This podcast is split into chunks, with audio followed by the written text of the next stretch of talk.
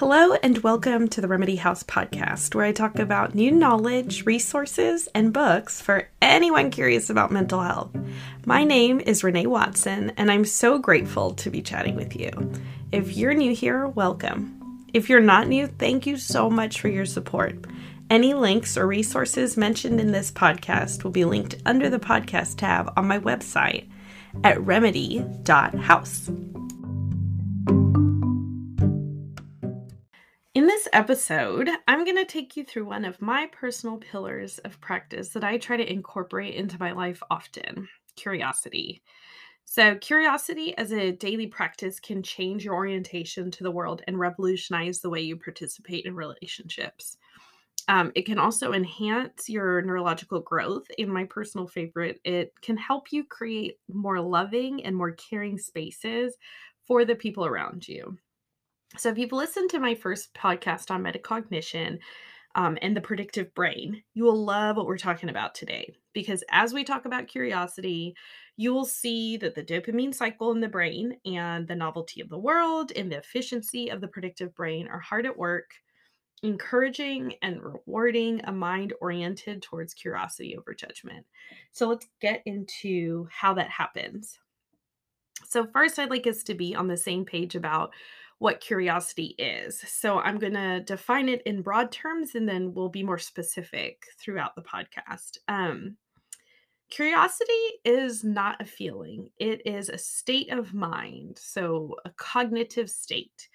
It's a reaction our neurology produces when we encounter the novel or the new. Um, it is not the act of being curious that is so powerful but it's rather the actions that are produced by the desire to understand something new or unfamiliar that is very, very powerful. Typically, we tend to associate curiosity with innocence or the ignorance of children or animals. Um, so, like, curiosity killed the cat, Curious George, or the fantastic, incessant why of a young child encountering many new things in the world. Um, adult curiosity is not encouraged typically outside of the academic setting. It's not seen as being something that's socially desirable. People think you're being nosy or you're asking too many questions and you're being overbearing. So like have you ever pretended to know or understand a know a word or understand a concept um, so as not to appear inept in front of your peers or coworkers. Adult curiosity, again, not encouraged here. However, it's necessary for us to survive and thrive in our world. Uh, let's back up a little bit and dig into the neurology of curiosity. So, again, my first podcast talked about metacognition and the predictive brain. Um, in that same vein, there's re- uh, research by Gruber and Ranganathan again, all of the things I mention in this podcast, so all the books and resources, research articles, are going to be found on my website. So feel no pressure to write them all down now. I'll have a list for you. Um, anyway, Gruber and Ranganathan, this research links the source of curiosity with the dopamine cycle in the brain. So, the dopamine cycle in the brain takes place in the same region of the brain as decision making, um, the frontal lobe. So, this also happens to be the same region of the brain that uses external information to produce accurate predictions about the present and future. The theory is that curiosity is a side effect of the brain's prediction mechanism and occurs when the brain encounters a prediction error. So if the brain predicts that when you turn left, you're going to arrive at your home, but instead you encounter a new and unfamiliar coffee shop where your home should be, you should become instantly curious about why you've encountered the unexpected. Right? You wanted your home to be here. This is a coffee shop, totally different. In this situation, you've experienced a prediction error for whatever reason. Maybe you made a wrong turn, you weren't paying attention, something like that doesn't really matter. Your brain anticipated that you would arrive at home and you haven't. That's a prediction error. Again, if you're interested in the finer points of the brain is a predictive machine, listen to my first podcast on metacognition. Um, before we go any further with curiosity, prediction errors, the brain, I do want to say when we talk about what we know about the brain, let's all agree that we're talking about what we know about the brain in this moment. What we thought we knew about the brain 50 years ago has changed in many ways and was quite different from what was believed to be true 100 years before that. So while I'm providing you with what I believe to be true, it is more accurate to say that I am giving you what's available to me. Um, and as far as I can understand and synthesize this information, I'm giving you what best fits into what is presently being discovered about the brain and its function. Um, I say that because it can change in an instant. Discoveries are all the time. So definitely take what I say and judge it against um, what is currently out and prevailing as the, the facts about the brain. Um, Right. So moving on, I was recently reading about the dopamine cycle in the book The Molecule of More by Lieberman and Long um, because of this article. It's a very easy read if you're interested um, or if you're just getting into neurology, neuropsychology, super interesting. Um, in their book, they explore the dopamine cycle in the brain at length and in simple terms. So, Lieberman and Long explain that dopamine fuels the future oriented desires of the brain. If you do not yet have it but you want it, or if it's novel and you desire to know more, the actions that are prompted as a result of the dopamine cycle effectively are curiosity.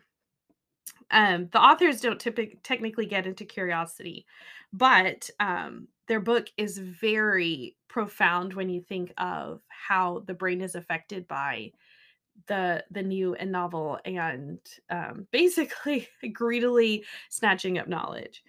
Um, the authors describe the purpose of dopamine this way. It motivates you to pursue, to control, and to bes- possess the world beyond your immediate grasp. It drives you to seek out those things far away, both physical things and things you cannot see, such as knowledge, love, and power. And so, with that quote, we've arrived back at the concept of curiosity. So, why does this all matter? What difference does it make? Remember when I said that curiosity is a state of mind rather than an emotion? This delineation is important because feelings are typically spontaneous experiences we have when confronted with an internal or external stimulus. A state of mind is something that can also be spontaneously stimulated. Obviously, we get randomly curious all the time. But it can also be opted into. So there's more of a voluntary ability here in the state of mind. For example, um, if you happen upon a man dressed as a dragon in a park, you may, unbidden and with minimal effort, wonder what's going on. But it takes more effort to turn your mind to wonder about the topic of a research paper you're forced to write for a class you're not interested in. But it can be done and many times it must be done. Um, research on this aspect of curiosity and curiosity in general is much older and deeper than you would think. So, if you're interested, keep digging and you'll find such intriguing information, I promise. Um, now that we're on the same page, however, about what curiosity is and is not, let's talk about why it's worth pursuing. So, generally, as a consistent trait, curiosity has been associated with a great life, greater life satisfaction and greater intelligence. I feel like these are fairly obvious, but let's get into it. I've seen curiosity change my life and the lives of those around me in seven very specific ways. These seven ways are supported by research, but they also are my opinion things that, that I have seen. So again, dig into the research if you and and what's out there if you want more um neurology based conclusions, but this is this is from my own brain here. So first, curiosity breeds humility. Um, I think this is a big one, and I think that this is foundational to the rest of the seven. Um, being curious requires the mental posture of humility. You have to recognize you don't know anything to opt into the posture of, or opt into the curiosity state of mind. Um, if you have spent any amount of time with a preteen, a teen, a young teen, you will have heard them say the phrase, Well, I know that. to an authority figure or um, a parent, whatever. And it's very obvious in that moment that they did not, in fact, know that. That's why they're having this conversation with their parent or authority figure. Um, and so that is sometimes the way that we as adults can approach new and novel things is okay i need that. Because what happens in our brain is we connect things pretty quickly and it feels like yeah sure we need it. We could have come to that conclusion on our own. Um, but it stunts our ability to truly be um, humble and pursue to the end of understanding. And i think that that's really important when you're trying to um, grow intimacy in a relationship, solve a complex problem, bond a team together, um, express vulnerability. I think a lot of things are affected by the fact that it is harder to be humble and curious than than we'd like to admit. Um, number two, curiosity helps suspend judgment. This is so important, y'all. You cannot judge someone and remain genuinely curious curious about them at the same time. If you don't believe me, try it. Try to wonder about why someone is doing something while judging them fiercely for it. If you're a professional in the world of mental health, this is especially important to your success and the success of your clients. It would be an absolute mistake to consider others' actions through our own understanding of the world. I would even go so far as to say that for a clinician, it's not only nonsensical, but it's also unethical.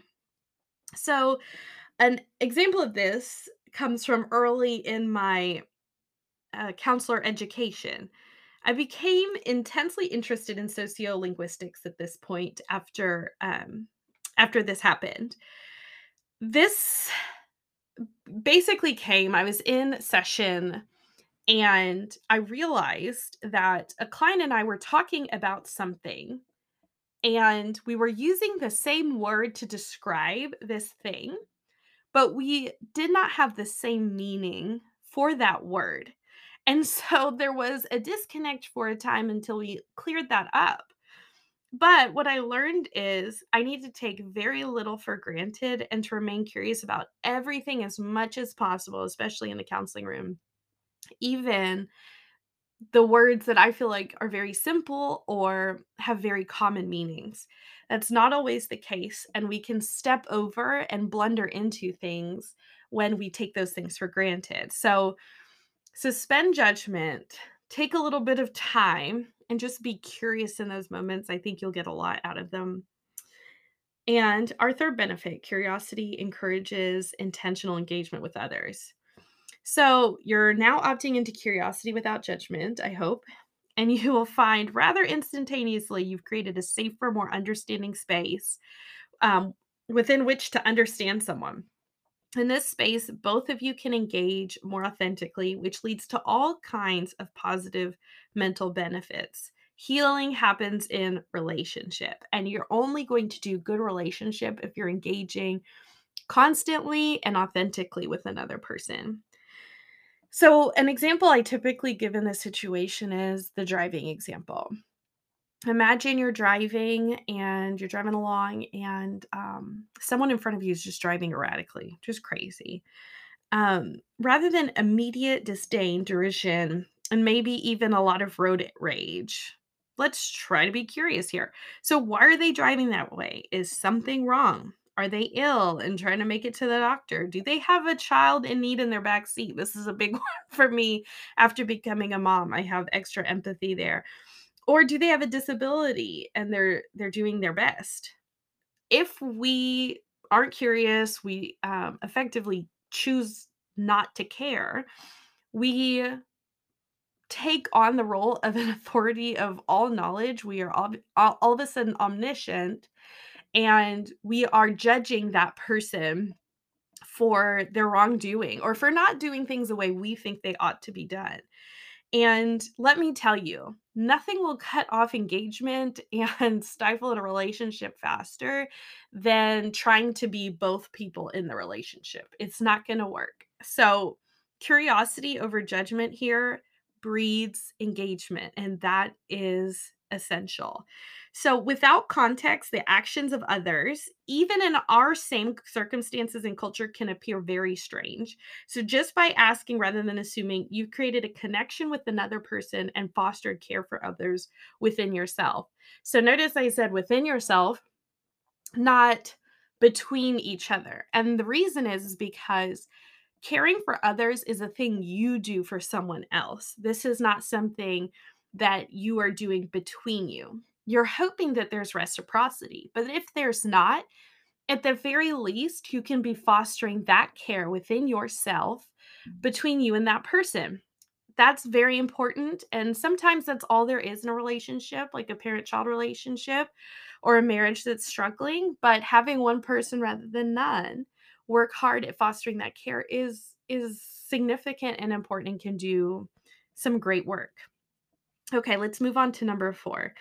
Um, curiosity fosters intelligence. This is one that I feel like is kind of obvious, but let's talk about it.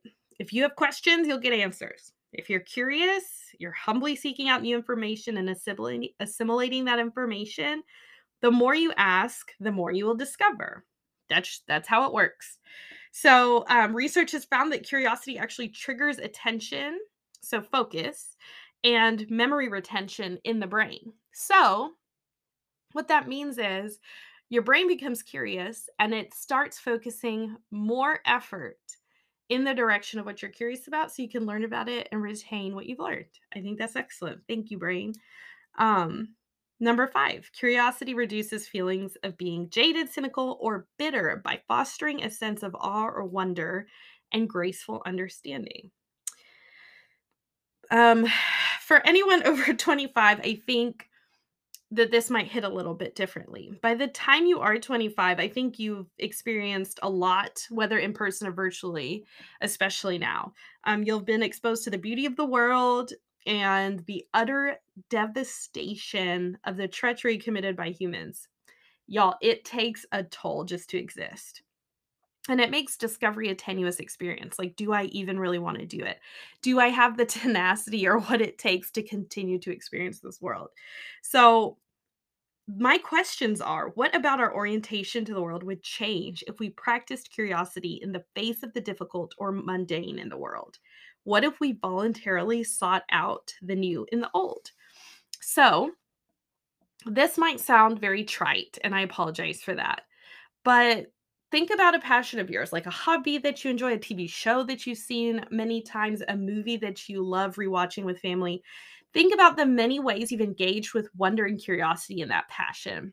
Think about how long you've kept that interest alive. How can you expand that skill of pursuing the new in a known experience into many parts of your life? So, I encourage you to think about how you actually do that in things that you've enjoyed for years and try to apply that to daily life. It might not translate perfectly like to experiencing things on social media, watching the news, reading the paper or the digital paper, magazines, however, but I can guarantee you if you actually put the effort in there, you'll begin to pull on threads that you did not realize could unravel from just the mundane things the minutia of life. So I encourage it. It does work. Well, it's worked for me. It's worked for others in my life too. Um, number six, curiosity encourages the habit of thoughtful problem solving. As you practice curiosity in the different avenues of your life, you'll be more able to be creative and see multiple options when problems present themselves. So you'll have amassed intellectual and relational resources to assist you in this problem solving.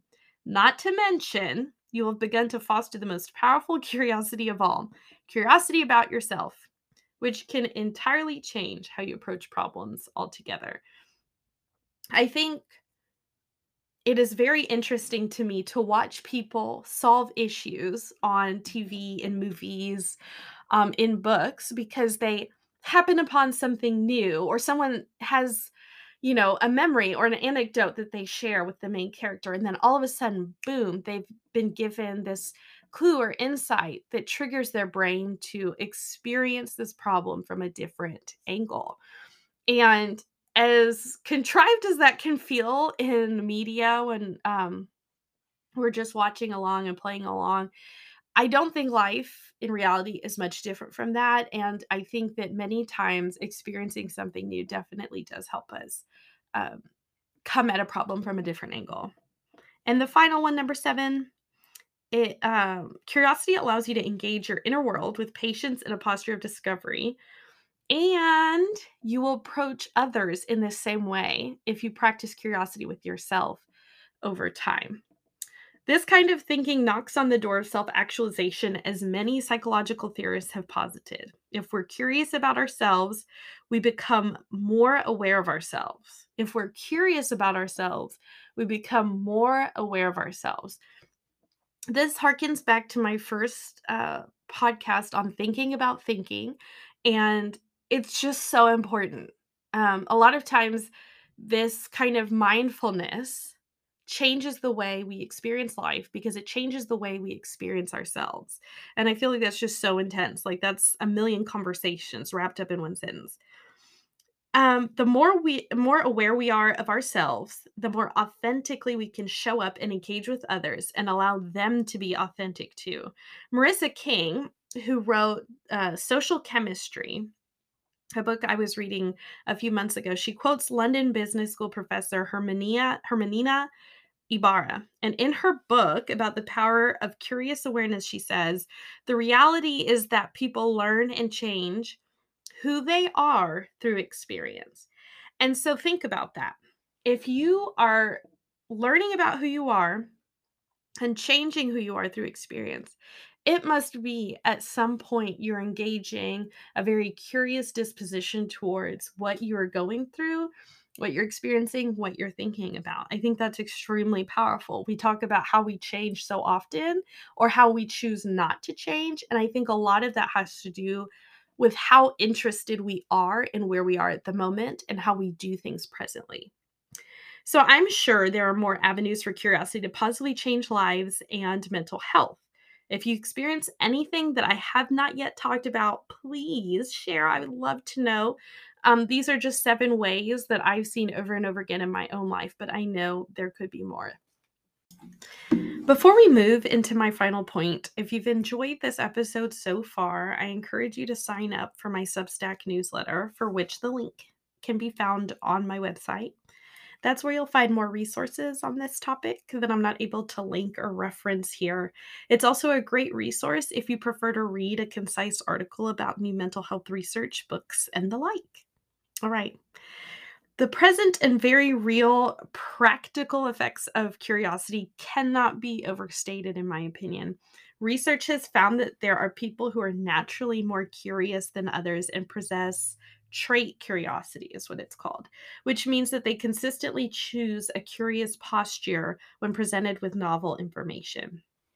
These people are, are you know, novel experiences. So, um, people who have trait curiosity and those who consciously opt into curiosity more often experience greater life satisfaction, better memory, increased focus, more global knowledge bases. But there's one major social dilemma that can be treated with curiosity. So let me tell you a story my brother and I were um, actually talking about this topic, and he proposed a scenario about curiosity. He asked if seeing a skateboarder do a complex trick the observer had never seen before would be establishing curiosity in the mind.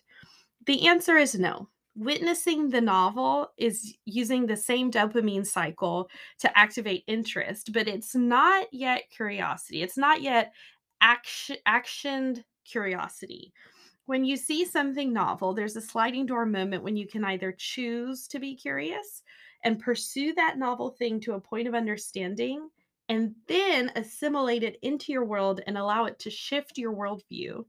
Or you can say, whoa, whoa, whoa. That's different. It doesn't currently fit into how I view the world. And to deal with the discomfort that that causes, I'm going to label this new thing as other and unwelcome completely disregarding and simultaneously diminishing the value of that new thing.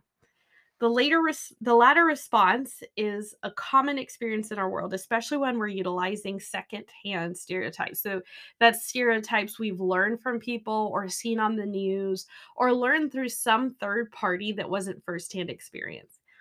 Naturally, we do not always welcome the unfamiliar and use tactics like stereotypes gifted to us from third parties to compose a more complete picture of the world so that we're not exhausted constantly by a multitude of questions the world conjures in our minds and the effort required to answer them. That's why our brains try to predict things accurately because it truly is exhausting to encounter newness every single moment of every day and then try to anchor ourselves in a world that feels overwhelmingly new. I propose, however, that when it comes to people, the effort is worth it. I propose that everyone is worth being curious about and investing the time, energy, and focus into creating that new neural pathway just for them. Robert Zajonc discovered something called the mere exposure effect in the uh, I believe the late 60s, late 1960s. I have to clarify the century now. Marissa King describes the effect succinctly when she writes Merely being exposed to people, objects, and ideas leads us to have more favorable evaluations of them. So when things become familiar, they're more likely to become favorable. I think that's worth repeating. When things become familiar, they're more likely to become favorable. So imagine what would happen if we allowed ourselves to become more familiar with the idiosyncratic delights present in the variation of humanity. It just might change everything. And I'll leave you with this one example. Have you ever heard a song that was fine? It was okay. It came on the radio. It was played during a movie. You heard it and it was like, okay, that's fine. But over and over again you hear this song it's everywhere they play it in the grocery store you hear it on sirius xm you cannot get away from it it's all over social media and then a month later maybe even just two weeks later it's so much better to listen to it's so much easier to get into and that's what um, the mere exposure effect is talking about is the more you're exposed to something the more familiar it gets to you, the more favorable it is. Our brain craves the familiar, even if it's interested and excited and finds pleasure in pursuing the new.